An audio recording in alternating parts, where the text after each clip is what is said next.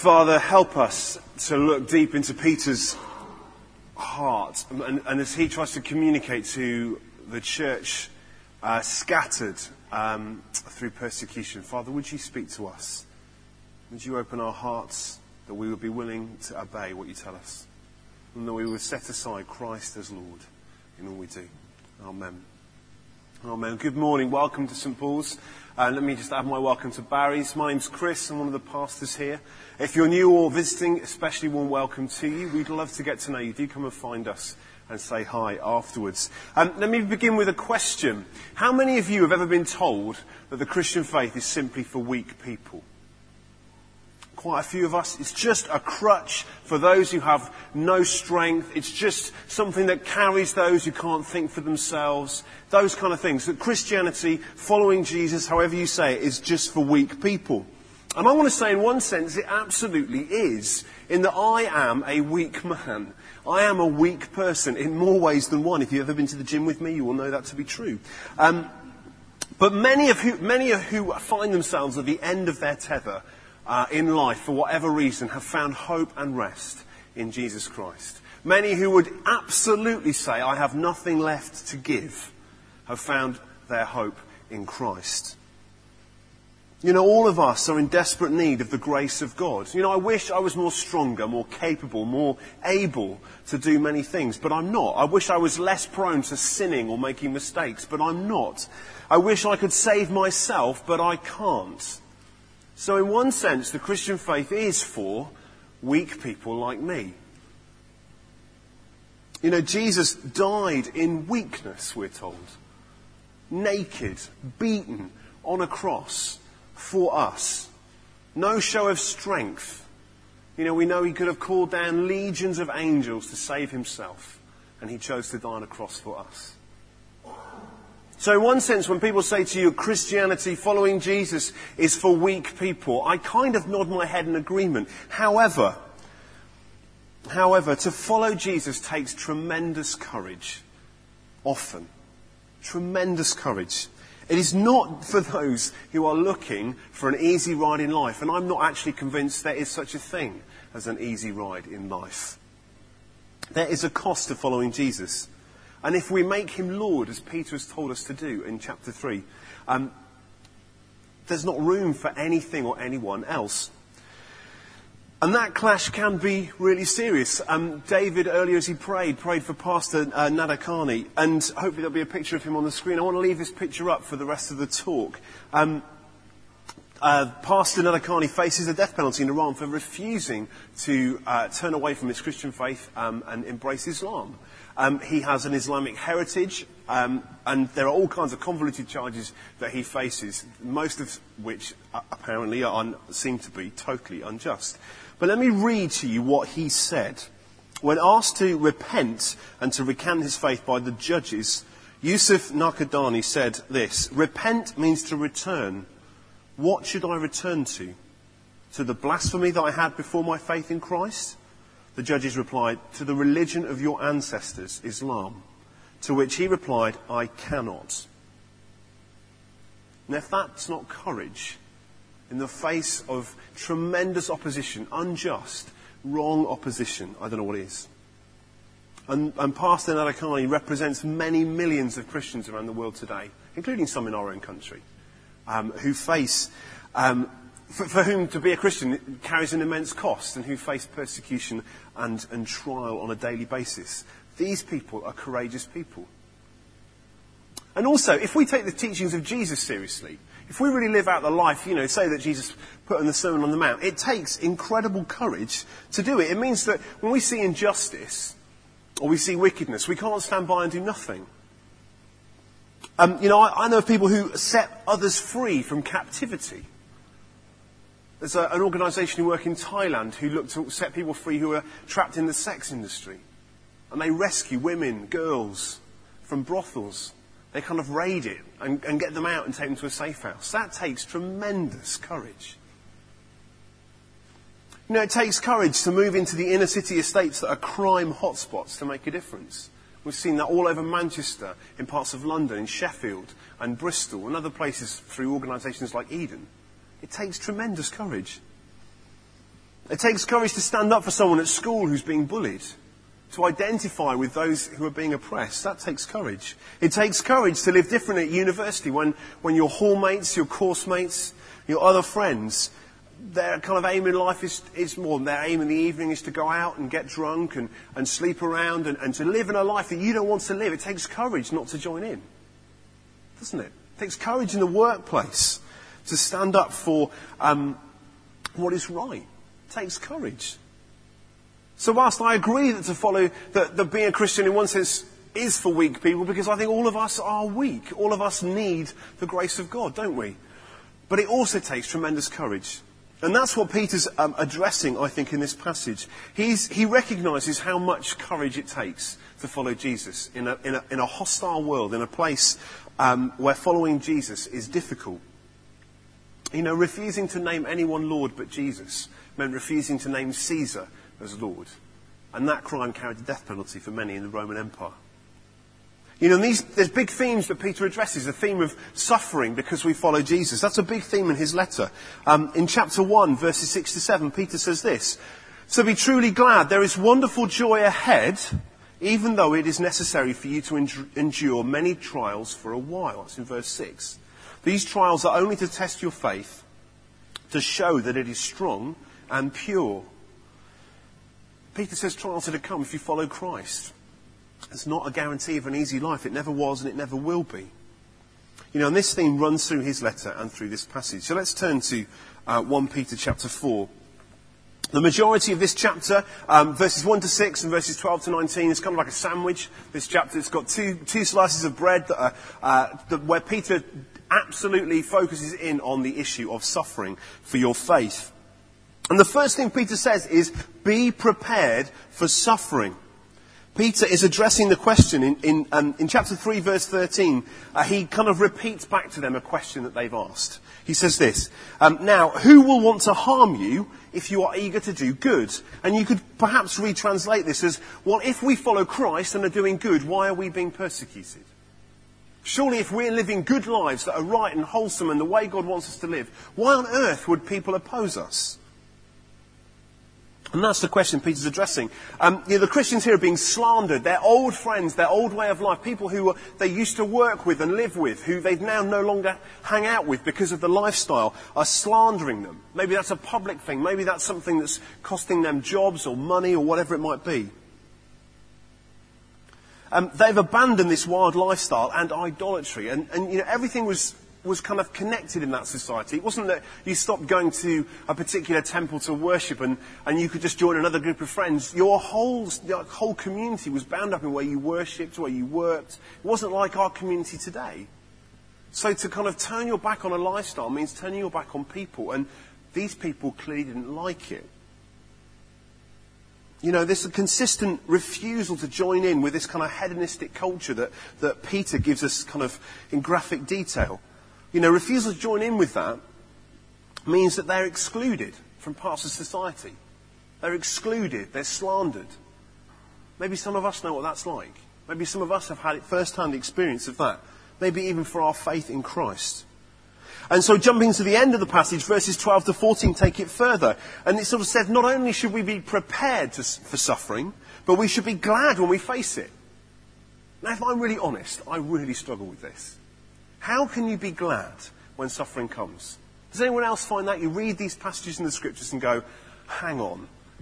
I just, maybe, uh, many of us will come to the conclusion, I'm just not as hardcore as these guys were. I'm just not as full on for my faith as they are. And maybe that's true. I'm sure that's true for me. But you know, we read in Acts chapter 5, this is Peter we're going to read about, and, and they've been arrested and forbidden to speak of Jesus, which they publicly refused to obey. That's quite brave in a Roman court and Jewish court. Uh, sorry, the Sanhedrin as it was then. But this is what it says in Acts chapter 5. The apostles went out of the high council, the Sanhedrin, overjoyed because they had been given the honour of being dishonoured on account of the name, on account of Jesus. Every day they were in the temple and homes, teaching and preaching Christ Jesus, not letting up for a minute. That's courage that I feel I lack. How many of us find that hard to kind of reconcile? James says this, we know this passage maybe well. Consider it a sheer gift or pure joy, brothers and sisters, when tests and challenges come at you from all sides. You know that under pressure, your faith life is forced into the open and shows its true colours. Pure joy when you face trials. And, and, I've been thinking about this quite a bit over the last few days, simply because I know that I have to talk to you about it. And I wanted to have in my mind what I felt maybe the Lord might be saying. And I think it's this, is that as Christians, we're called to embrace hardship differently because we have a different perspective. Friends, this life isn't it. This life isn't it. In verse 7, Peter says, and it's on to the next section, but Peter says this the end of the world is coming soon. And what Peter's saying there is the new age has started. Jesus came, died on the cross. And when he rose again from the dead, the kingdom came. It started to come. It's not here in its fullness. All of us know that. We, we pray for healing and some get healed and some don't. We pray for folk to come to faith and some do and some don't. You know, we see what some people term as the now and the not yet of the kingdom of God. The kingdom has come. Jesus said the kingdom of God is at hand. But it hasn't come in its fullness and it won't until Christ returns. But this life isn't it. This isn't all we face. Paul again says that our, our, momentary troubles, our light and momentary troubles, and if you read the life of Paul, you know that he didn't have anything like light and momentary troubles. But he had a different perspective on those troubles. And that's what I think. That's what I think that Peter wants the Christians he's writing to, and I think what we need to today to learn is that these troubles that come, we have a different perspective. You know, as we are pressed, and squeezed. And as we face trials of many kinds, as we have to sum up all the courage we have to face the day, to face the struggles, our character grows and comes through. And God is so much more interested in our character, in who we are, than what we do. You know, we get perspective on life when we go through hard times. We're able to communicate with others in the same situation when we go through trials. I believe that and you see it around the world where the church is persecuted, where it's, where it's chased, where it's harassed, where it's excluded, where it's slandered. It grows even faster. How on earth does that happen other than the grace and the glory of God? So, friends, when you, when you and I face trials of many kinds that Peter seems to hint will come, we need to remember that this life isn't it, that we have a different perspective on what's to come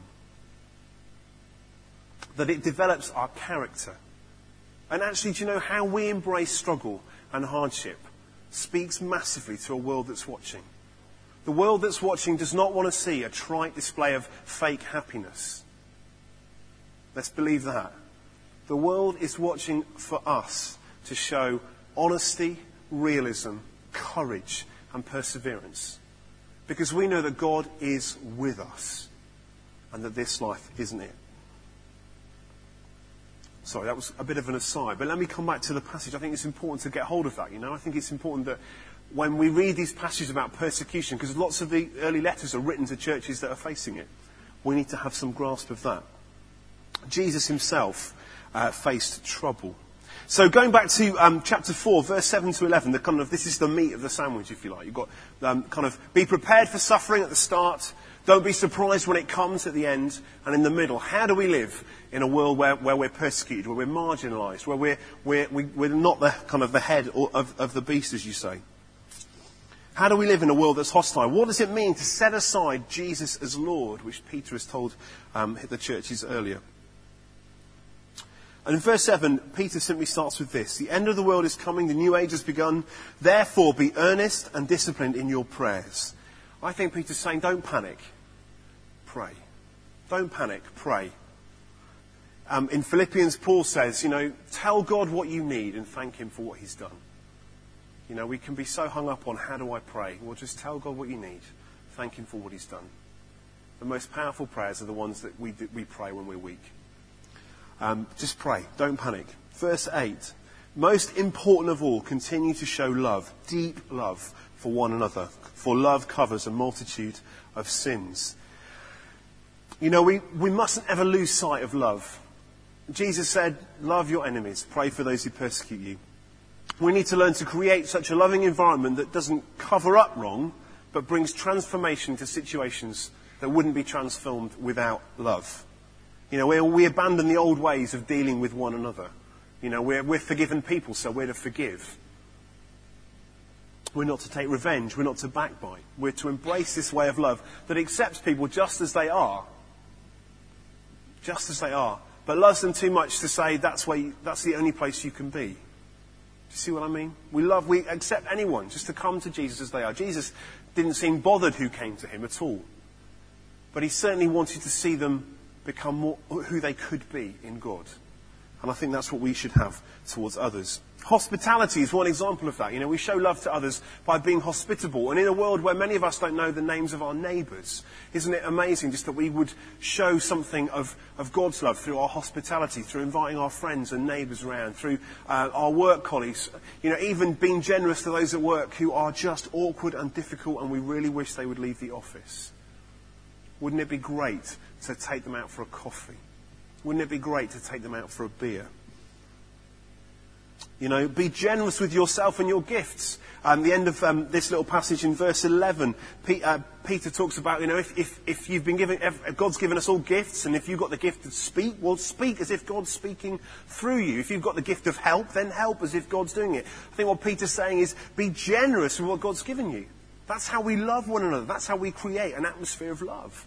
Is that we're hospitable, we're generous. And that's what shines out. And finally, the last verse, verse 19, sums up, uh, I think, this whole passage actually. And it says this So if you are suffering according to God's will, keep on doing what is right and trust yourself to the God who made you, for he will never fail you. I want to read what Tom Wright says about this passage. Doing good does not just mean rule keeping, keeping your nose clean and not getting into trouble. It's much more positive than that. It means bringing fresh goodness, fresh love, fresh kindness, fresh wisdom into the community, into the family, to the people we meet on the street. And what we're saying to God is this even though I'm facing suffering and trials of many kinds, I will live this way. I'll pray and not panic. I'll cover, ev- I'll love everyone deeply. I'll show hospitality and I'll be generous with everything that God's given me. Even though I'm facing suffering and trials of many kinds, I'll keep doing that stuff and I'll live this way regardless because I want to bring you glory. What a phenomenal challenge and a wonderful hope that Peter sets before us. We have a different perspective on suffering because this life, isn't it? There's more to come. The kingdom is coming, and one day will come in its fullness. So to sum up, our priority is to set Christ as set apart Christ as Lord. We follow Him with every part of our lives. That we live and breathe and act as though Jesus were living my life today. Someone said that to me once, and I found that profoundly challenging.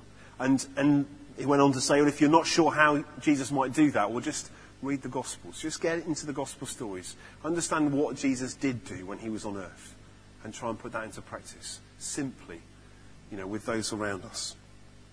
You know, we're to be loving and generous, as, as uh, Peter says.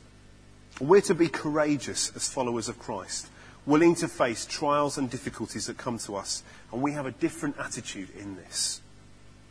I believe that we can find joy in the midst of struggle. I believe we can find joy in the midst of struggle. Along with that, are we, are we willing and up for being known publicly as followers of Christ. You know, these guys were. It, it, was all they were. They were baptized, their public declaration of faith.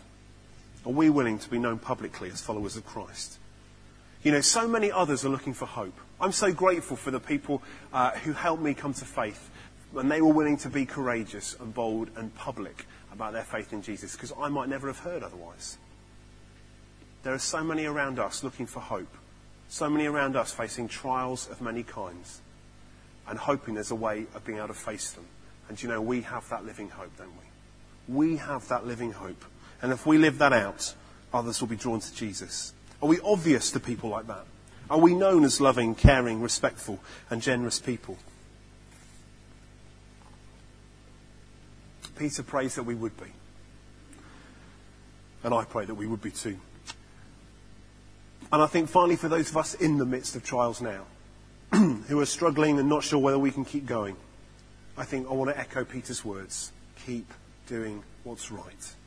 Trust yourself to God who made you, because he will never fail you.